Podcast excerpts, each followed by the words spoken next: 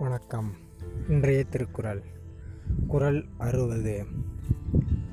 மங்களம் என்ப மனைமாட்சி மற்றதன் நன்கலம் நன்மக்கட்பேறு விளக்கம்.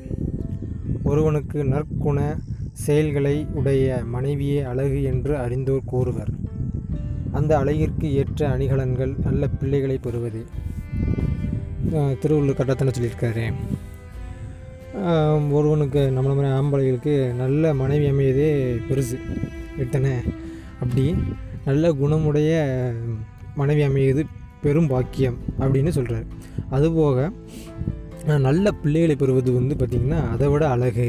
அதாவது பெண்களுக்கு பார்த்திங்கன்னா நகை போட்டால் தான் அழகாக இருப்பாங்க.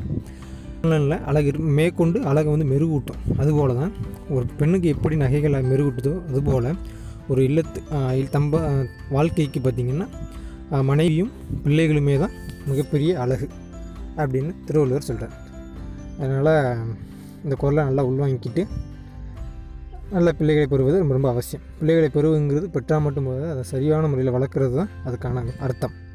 நன்றி.